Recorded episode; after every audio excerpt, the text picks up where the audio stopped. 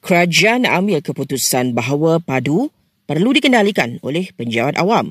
Ujar Menteri Ekonomi Rafiz Ramli, ia bagi mengurangkan risiko pendedahan maklumat rakyat. Uh, mengurangkan risiko ada third party ataupun pembangun ataupun pengendali yang bukan penjawat awam yang membangunkan sistem tetapi dia ada akses kepada maklumat rakyat. Bezanya ialah kerana penjawat awam dia akan tertakluk kepada akta rahsia rasmi. Dia tertakluk kepada segala uh, peraturan akta dan sebagainya. Kalau mereka melanggar is a criminal yang terus uh, boleh kena charge.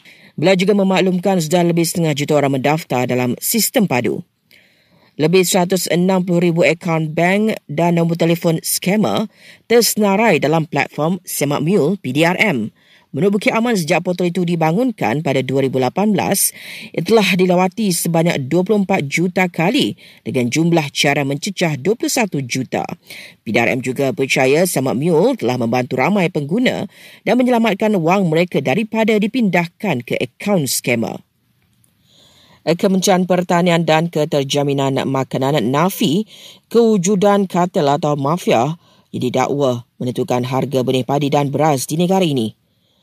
Polis buka dua kertas siasatan terhadap dua individu berhubung kenyataan membabitkan isu majlis kebangsaan bagi hal ehwal agama Islam di Malaysia baru-baru ini.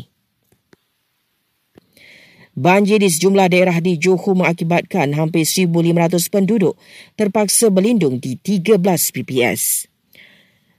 Dan PBB menganggarkan 1.9 juta orang atau 85% penduduk di Gaza, Palestin kini hilang tempat tinggal akibat serangan Israel.